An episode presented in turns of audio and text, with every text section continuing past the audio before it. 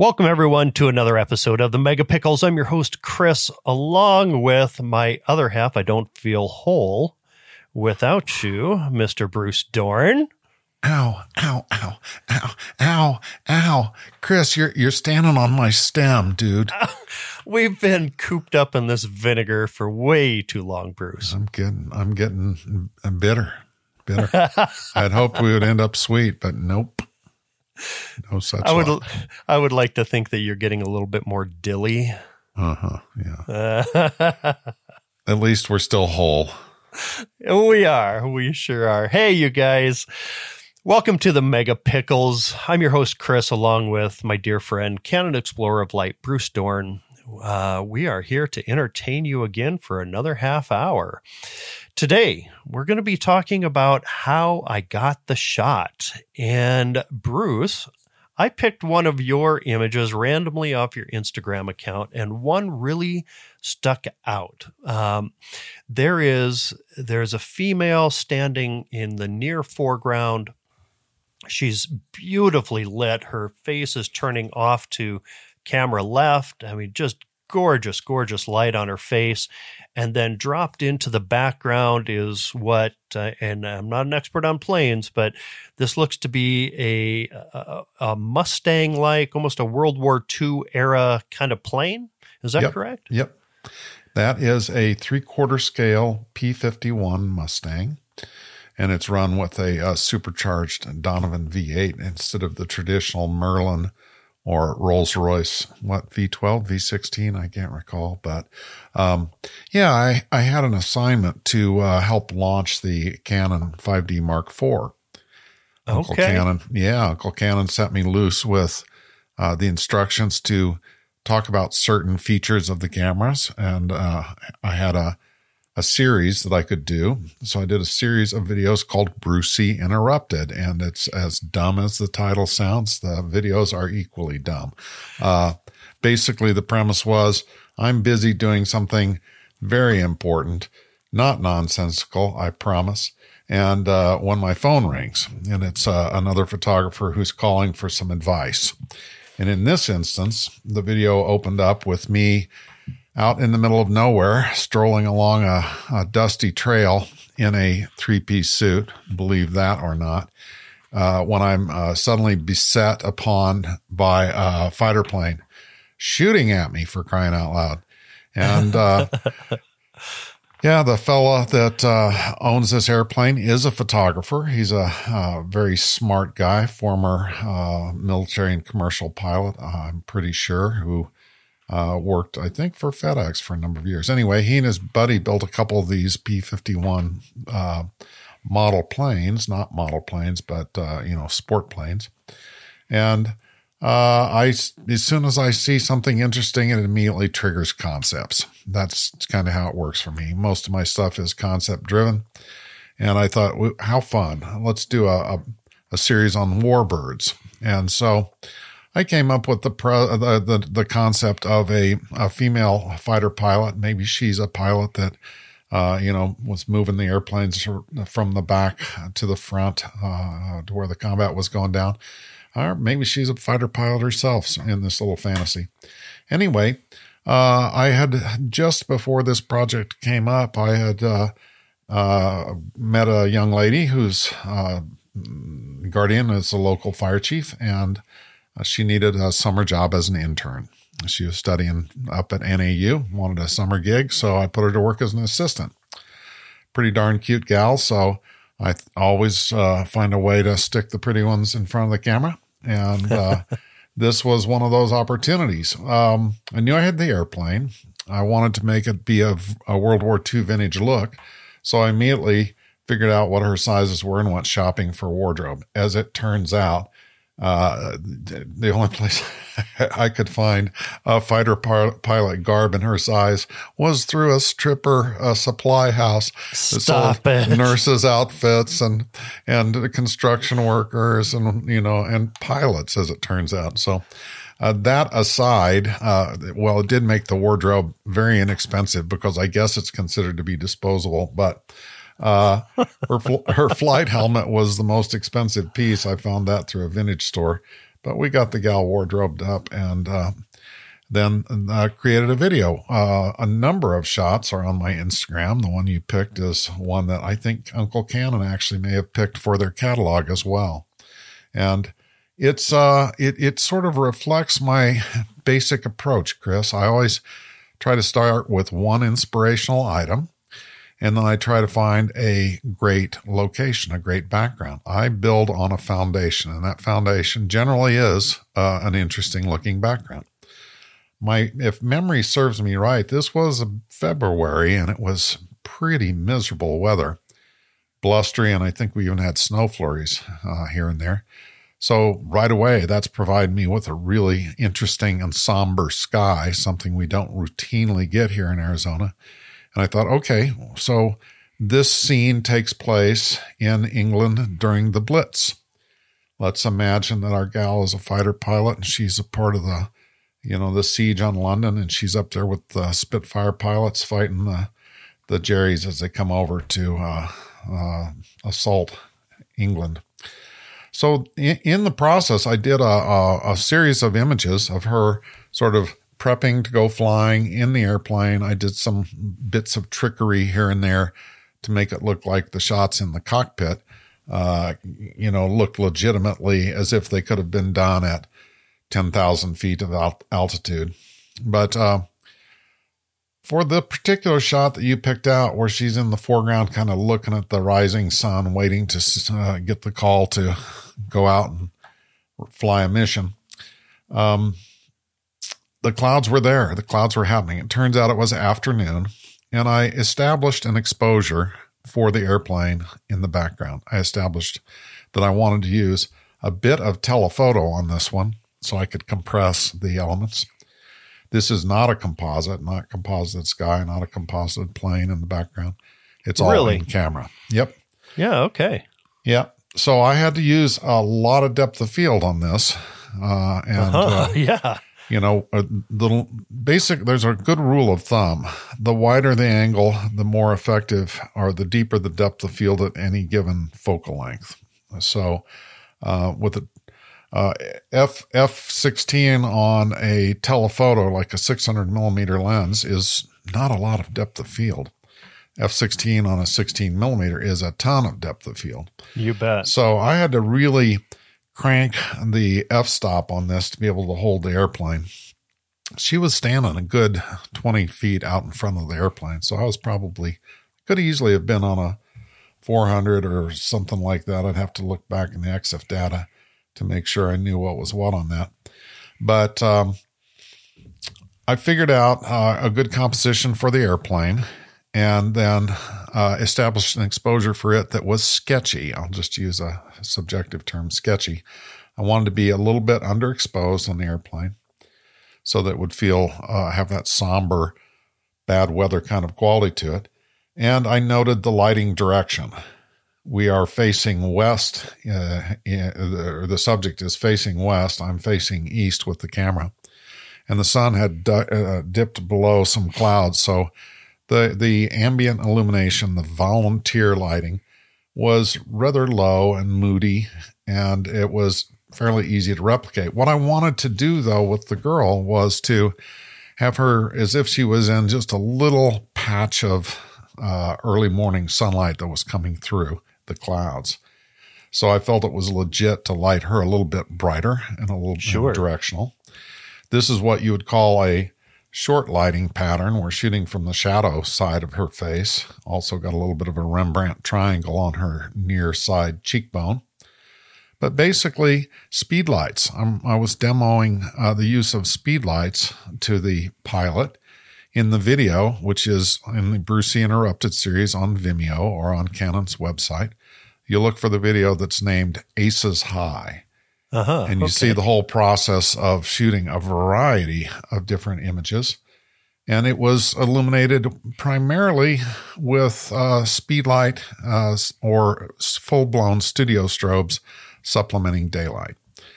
Why two kinds of stroboscopic light? The speedlight is a really good pulse illumination, but it doesn't have a ton of power. They're bright. They do amazing things. but they can't match the recycling speed and the volume that you get with a proper studio strobe on location. You and I both use monolights, battery-powered monolights out on location. Over the years, that has gotten easier and easier. You know very well that I drive a truck with a 3,000-watt generator on the back of it, and I have multiple batteries and inverters, and I can create electricity and power and illumination wherever I go. But so throughout the photo series, you'll see me working with, I believe it was the Bron monolight at that time. Uh-huh. And it does have the capacity to do a high-speed sync topic, which is you could do a master's program on high-speed sync on its own. But basically, when you're mixing strobe and daylight, you generally try to get an exposure that gives you a shutter speed that is within the synchronization range of your camera. We use cameras with focal plane shutters. It's basically a curtain that opens and reveals the sensor, and then another curtain that closes and hides the sensor. At speeds above the camera's sync speed, shutter speeds above the camera's sync speed, you will actually see one of the curtains traveling. So yep. Your camera will have something like 120, 125th, 1/200th, 1/250th for sync speed. And as we both know, if you shoot at 1,000th of a second, 5,000th of a second with flash that is not in a high-speed sync mode, you're going to just get a black band. You'll get a little slice of illumination as the shutter slit travels across the sensor. Complicated sounding stuff, but basically your camera likes strobe at a certain shutter speed and below, and does not like working with it above those sync speeds. Yep, yep. So we have the pulse of the flash determines the intensity of the light. A flash turns on and off. There's almost no sort of slope to it. It's fully on and fully off. And that brief pulse of illumination is the flash exposure. It has nothing to do with the shutter speed. It's a secondary quantity of light that is provided within the ambient light exposure. So first thing I do, I'd shoot the airplane, establish a exposure that I liked, a little underexposed, a little moody, maybe play with the color balance on the Kelvin a little bit to get that look. And that would establish my shutter speed and f-stop. And I would almost always keep the shutter speed below the sync speed.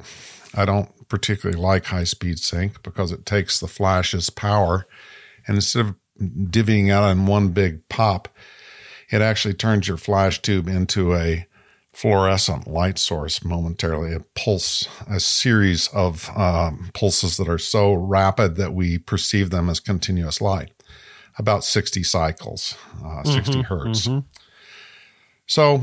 but each one of those little flashes is divvying up the big pie of the overall dose of power that you have available in the capacitors on the flash. So undoubtedly, I was at a shutter speed below the sync speed. The specs will be on the video that you can watch. And having established that, then I bring the girl in there, find a good position for her for the composition. And then I place a flash where I want the light to be coming from, in this case, mimicking the daylight that could be slipping through the clouds. I probably did a little warming gel on her as well. Daylight would have been my baseline color probably if I wanted to make the airplane look a little bit cooler. Then I could drop my Kelvin temperature and it would make the background look colder. Basic daylight exposure or basic daylight color is about 5,600 degrees Kelvin. And, so if I took a color correction gel and put it on my strobe, which is also the color of noon daylight, I can make it a little bit warmer. So I probably used a half or quarter CTO, color temperature orange, to make it feel a little bit like a warm, rising sun. Kelvin temperature setting on the camera. Could have easily gone to something like 4200, which would have made the airplane look a little bit colder in its daylight color balance. And maybe I put a full CTO on her to make her look just a little warmer than that baseline 4200 Kelvin. But positioning the flash so that the flash modifier was out of the frame, I undoubtedly used a softbox on this. And general rule of thumb is a softbox or an umbrella is at its most effective at wrapping on the subject when the distance from the subject is about the same as the diagonal measurement of the softbox. So I would normally like to have a really big softbox out of frame here. Probably use something considerably smaller so it felt a little more spotty, like the sun. Softened, but still very directional, like the sun. A couple of test pops to establish the power of the flash.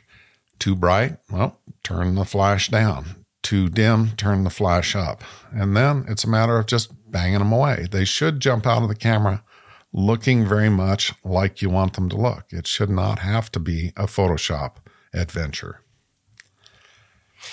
Now, on this, Bruce, for our audience, I have pulled up the video on Aces High here. So if you go to YouTube, just type in Bruce Dorn Aces High, and you'll immediately come up with the Brucey Interrupted series that we're talking about. We'll also post a link in the show notes here when as this episode is published.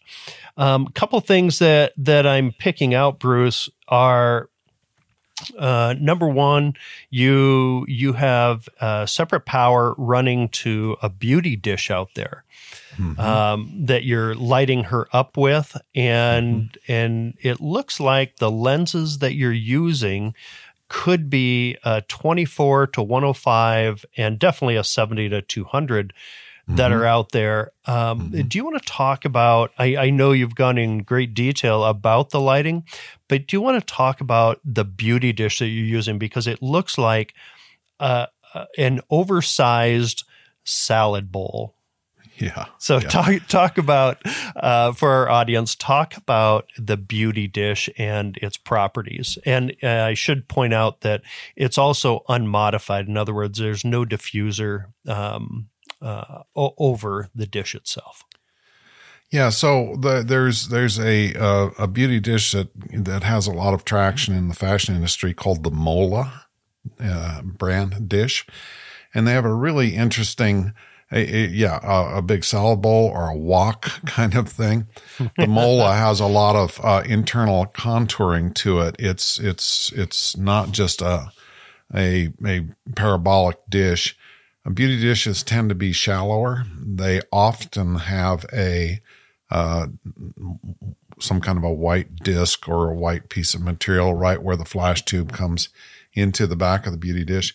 In a way, it's kind of like an umbrella kind of source, but the positioning of the flash tube is at the paragon. Would that be the right word? Or the not quite sure the right word for the parabolic curve. It's at that center point of the curve.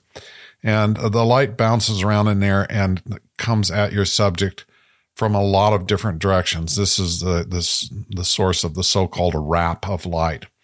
A big softbox with a piece of diffusion material on the front is basically like a window with a translucent window shade on it. You're getting a large soft source that tends to flood the area. When you're using the dish, it tends to bounce around, and some of the light comes from the very rim of the light in at a very acute angle toward the subject. So it tends to sort of wrap the subject up. It's a very interesting and subtle light modifier. I have manufactured a few of them using different found objects. When you were joking about the salad bowl, not a bad idea if you could get a big enough one. I actually made one out of a salad bowl. Yeah. And you can put a diffusion sock over the front of it, but that kind of just turns it into a round softbox. Gridding works nicely with them to keep the light from scattering everywhere. It's a very interesting instrument that you can work with for years. I use them with speed lights. I used to manufacture a lot of lighting accessories and cinema accessories through a company called IDC, where I designed all the products. And I actually made beauty dishes out of moon hubcaps. Back in the 1950s, there were the big silver discs like they used on the land speed record cars. And I actually went to Moon Manufacturing and got them to spin me up some aluminum dishes, and then built my own soft boxes out of those. I've made them so that they will accept 2 speed lights. A second speed light gives you a full stop over a single speed light. To double it again, you have to go to 4 speed lights. To double, to get another stop, you have to go to 8 speed lights. So it gets quickly impractical. But a single, a beauty dish with 2, speed lights in it, you could actually have 2 people working off of the same beauty dish. In other words, if we were shooting an event and you wanted to have light that matched mine, we could assign one of the speed lights to your camera, another one to mine. We can shoot without stepping on each other's toes. We could be out of sync on our flashing by milliseconds, and your picture would look perfect and mine would look perfect. It's actually a great way to work as when doing wedding photography, when you have 2 shooters. To sort of gang 2 lights up into one outfit, and then everybody's lighting looks the same. And but traditionally with the big Mola, if you saw the big Mola dish in there, very likely it's got the Bron monolight in it, and that's pumping out closer to, I'm going to say, 1,600 watt seconds. Speed lights, probably a couple hundred watt seconds at best, maybe 150 watt seconds. So you can get a ton more f-stop with the bigger strobe, and you can afford to give away a certain amount of light efficiency to the light modifier. Any lighting modifier is going to reduce the output of your light somewhat. Yeah, so correct. It's better to have too much and not need it. You can always turn a bigger light down. It's hard to turn a smaller light into a brighter light. It's impossible. So you can do a ton with speed lights, and that's something I have a lot of fun with, because speed lights are really easy to carry. They're relatively affordable. They're not free for sure. The latest generation of Canon speed lights are radio synchronized, and that's fantastic. You can adjust the light from within the camera menus very easily. So as I recall, you did another video specifically on this. Was it the 600s, the Canon 600 speedlights that you did? I think a theater shoot. Now we're kind of jumping off of what we're talking about here, but that was probably the 500EX 2RTs before they got to the 600. I'd have to look back, but yeah, I did another series which was all speedlights, and I did a ballet thing where I went to found the local ballet troupe working. I just found every possible way that you could use a speed light and make it an important part of your kit. And I may have mentioned this in another one of our series or not. When I first began shooting, camera and a lens, as everybody, 50 millimeter lens. And before I bought my second lens, I bought a speed light. I bought a Honeywell Strobinar, and that allowed me to start learning lighting and learning to light with an invisible source. Speed lights traditionally don't have modeling lights, so you don't see what they do until you pop them. So test frames are in order. But yeah, my journey on lighting began on day one. Before I bought that 135 millimeter lens or that 28 millimeter lens, first thing I bought was a light. And boy, that gave me a lot of opportunities to work in conditions nobody else could work in. So it's always run parallel for me. I accrue lenses and I accrue lighting. Camera bodies come and go. Yes, they sure do. Boy. Lenses are a lifetime investment, and so is lighting. For this particular image, Bruce, it just has all of those elements that stand out for me. It's so extremely impactful in in the lighting itself, the lighting is just so brilliantly placed on the subject here, with the plane in the background obviously being a part of the overall image. But we recognize that she is the main subject here. And as I look at, you know, the light that is on her face, it just becomes, it just takes it over the top for me with the way that you've lit this. One other thing that I'd like to ask you about this image is kind of in the behind the scenes video that you have here, the light placement is very high and the head is, or the beauty dish is tilted down just at a very shallow angle.